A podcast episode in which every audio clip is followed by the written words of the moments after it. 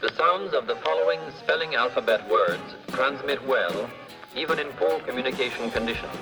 Alpha, Bravo, Charlie, Alpha, Bravo, Charlie. Welcome to Alpha Bravo Charlie. My name is Jason, and as always, I'm with my Canadian buddy Kevin. Kevin, how you doing? I'm doing fantastic. How are you doing? Pretty good. I'm. We're at the end of the recording session, and I'm sitting here. Okay, so a couple years ago, Hulu. You guys have Hulu up in Canada, right? No, we do not. You don't. Okay, well, in America, It, Hulu's one of those things that you uh, like. You, you'll hear stuff on the internet. Like, oh, new show coming out to Hulu, and then you're like, well, I got to figure out how to watch it in Canada. 'cause sometimes they just don't come. They come on different networks. Sometimes they come late. Uh, Hulu is a source of, of frustration for us Canadians. interesting. Uh, Get a VPN. while we have Netflix, we don't have, and we have Prime Video, and we have Disney Plus. We don't have Hulu. Gotcha. Well, I uh I, I watched this show a couple years ago and it came out. They released it's a can it's a Canadian show, and uh, they put out the first two seasons on Hulu, and I watched those, but then there was nothing else to watch, so I kind of lost track of it. But apparently now there are like seven or eight seasons on Hulu, and I I need I'm a completionist, so if I'm watching a TV show and I watched two sh- so okay example Mad Men the show Mad Men loved it when it was on, but somewhere along the line I got distracted when a season was coming out and I didn't watch it, so now I can't re- I want to make sure I'm remembering everything that happened, so I need to go back and watch six seasons in order to watch that final seventh season. So I need to go back and watch these first two seasons of Letterkenny. And since you're Letterkenny. yeah, since you're uh since you're a Canadian, I'm wondering. I remember the show. I remember being funny. I don't remember a lot of details, so I have to go back and rewatch those. I'm gonna start tonight. What, as a Canadian, is your opinion of Letterkenny? I know that So I am shocked right now. I am shocked to my core to hear you say the words, the word Letterkenny. why. Now, because it, it's just, I, I, assumed Americans didn't know what it was. Oh no, everybody Um, loves it. It, it seems like Canadian television uh, are, are, are two things. It is um, Trailer Park Boys, which Americans all seem to know about, uh, which is a classic Canadian comedy. Have you seen Trailer Park Boys? Oh yeah, yeah. Yeah, uh, classic comedy. Uh, the originator, well, maybe not the original originator, but I think when we talk about the successful show, mockumentary shows like The Office and Parks and Rec and stuff like that, they all owe a debt of gratitude to Trailer Park Boys. Um, and the other show is Schitt's Creek, which a lot of people in America seem to not even realize. No, no, man. Canadian. Everybody loves that one too, and my wife Yeah. has watched it three times, like the entire series, like three times. Yeah. loves. So this is the golden age of Canadian comedy we're living in right now. There's also um, Kim's Convenience, which is um, uh, That's on Netflix. yeah, and it it, it, it so um, Schitt's Creek and Kim's Convenience are both CBC comedies. CBC is like the Canadian equivalent of like the BBC or Mhm. something like that. Um, and uh, so we're living in the golden age of Canadian comedy. To me, the the best Canadian comedy show is Letterkenny. Uh, that show just you you you can't you got to pay attention. It goes so fast, and you know what? It helps to watch the episodes twice because you're gonna pick up on jokes that you totally missed the first time because they talk so fast and they they they, they have abbreviate words so so uh, often that you're not gonna fully understand things until you get used to the way they talk uh, with their thick rural Ontario accent. Um, uh, but it definitely uh, is a show that's beloved. Um, it's a show like I grew up in a rural area. I know hockey players. I know Hicks and I know Skids. Uh, and they they amp it up for television for sure. Uh, because they're characters, it's fictional. But like I I I- know people that I know hockey players that talk like those hockey players. the guys in the jeep, right? yeah, the guys in the jeep. So what are they uh, doing at the beginning of the show where they're just rambling off a bunch of terms? Like I, I remember that. Uh, well, they the, some of the episodes start off and they go alphabetically through, much like we're going through alphabetically with the Wilco catalog. Um, they'll they'll talk about they'll have some joke. They, they do that in a, a lot of episodes where they'll um, uh, have like a, a joke or a story or something like that. Um, alphabetic. I can't remember in the first episode uh, exactly what that is, what they're referencing.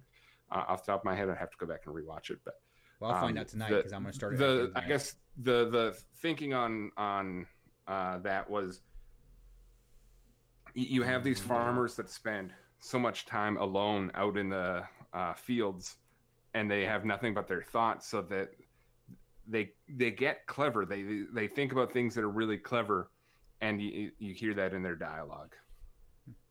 Jared Keeso, who who stars in the show, who created the show, uh, had a talked about that in an interview, I think on CBC on Q, uh, which Wilco's been on, um, and he explained it much better than I did. But uh, yes, I'm glad you know what Letterkenny is. There's eight seasons. They're, they do about two a year, um, so you should uh, catch up now.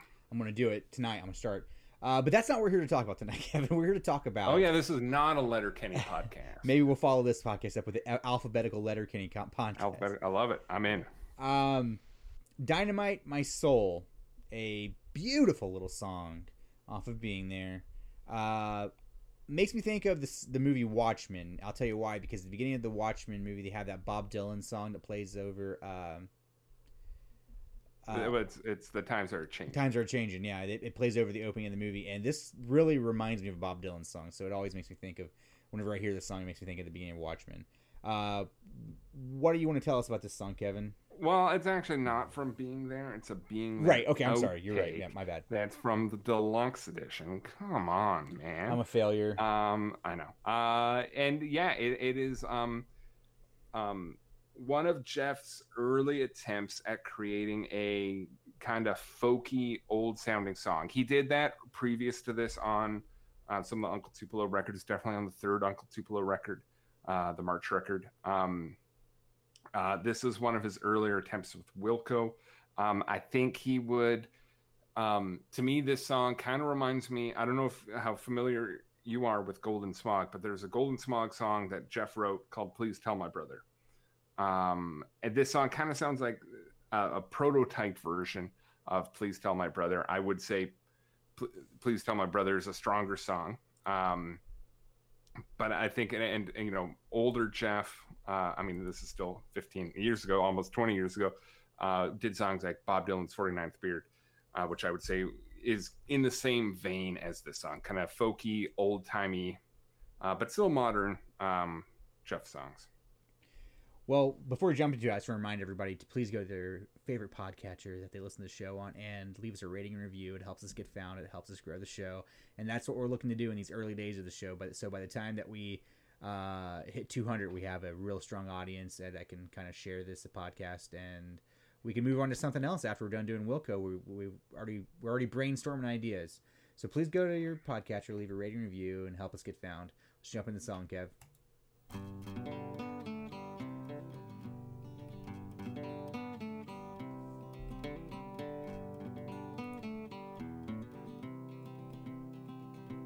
Short little song too. How long is it? Uh, about two minutes, I think. Two, minutes, yeah. yeah, about two ten. Don't cry for me now, sisters and brothers. Dynamite my soul.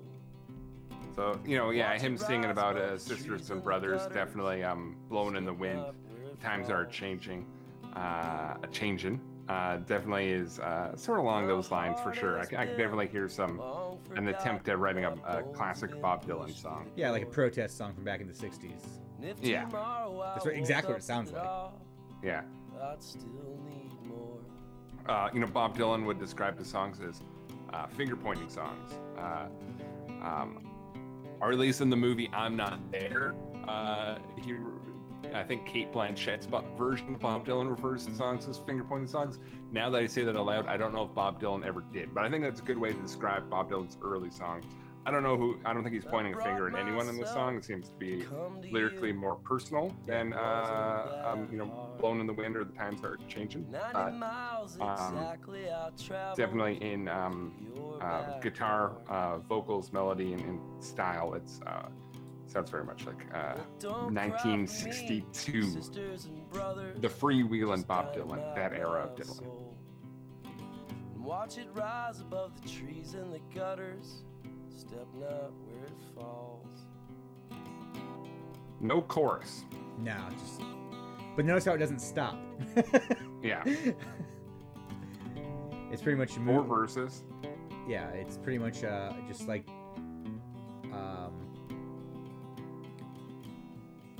deeper down, you know, but it doesn't stop and like have that full yeah. stop. And it's much shorter, so it doesn't have time yeah. to do eight times.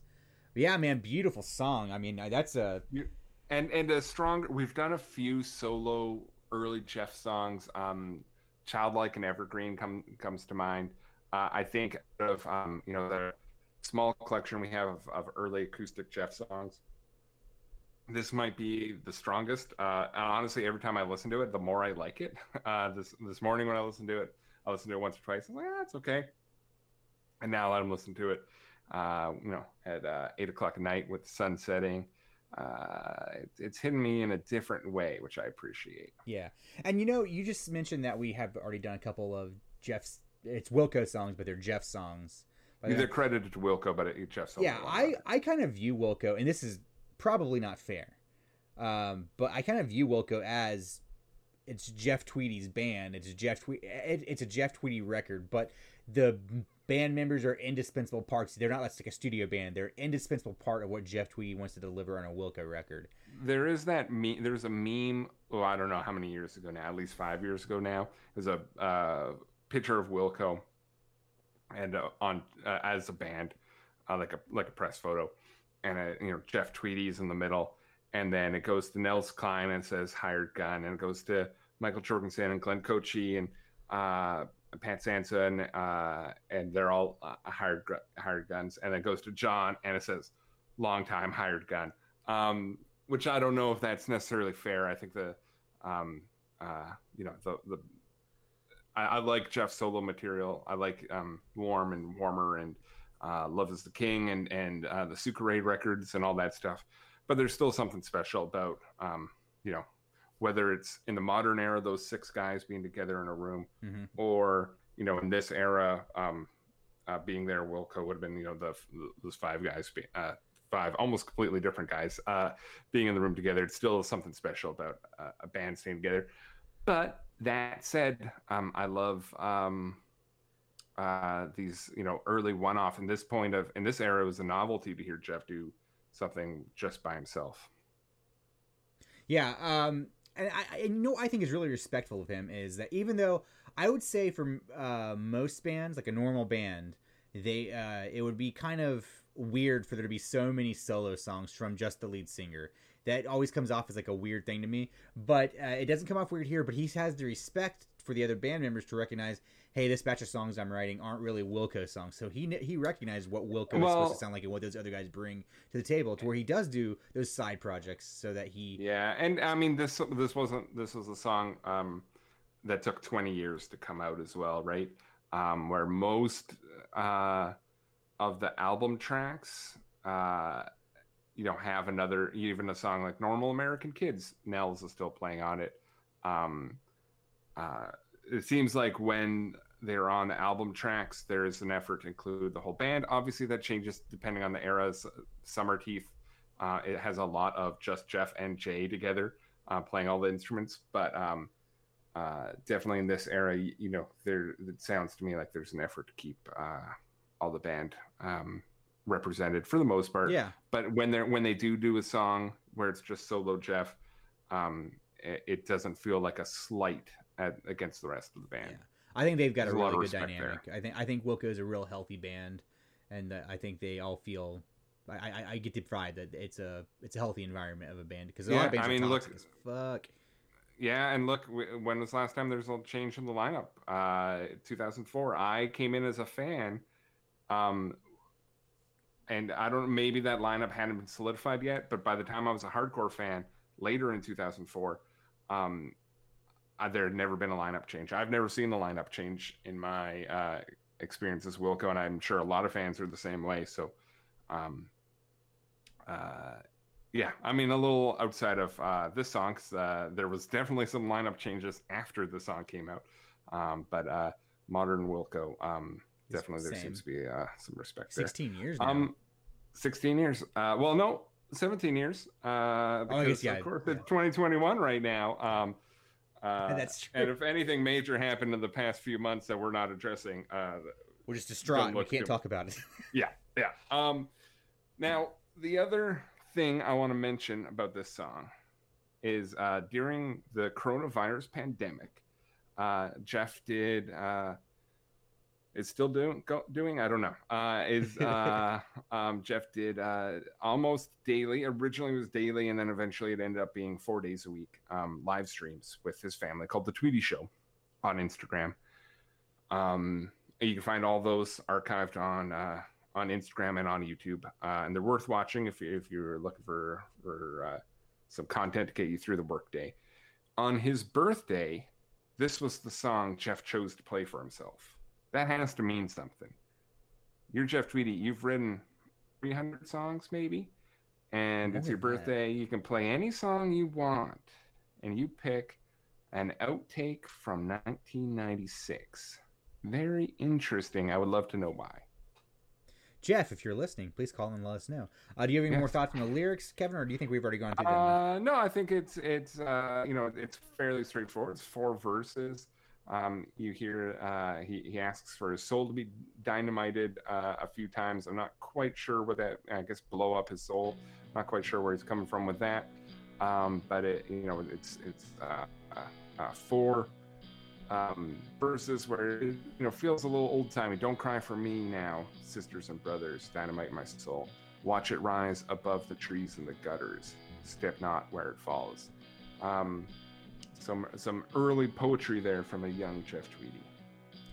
Well, if you guys want to call and leave your thoughts on this show or any future episodes or just any episode in our timeline, we'll we're gonna find ways to start playing those. Uh, all the information can be found at abcwilco.com. How to follow us, how to find us, how to listen to us, how to leave us a rating and review, which like we asked you to do earlier in the show.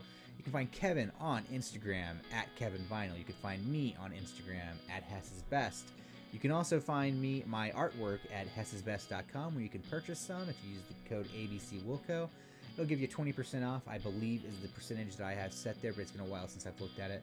But go check it out. You'll always you'll find out what the percentage is. I believe it's 20 though. Um, until next time, just remember every little thing is going to tear you apart.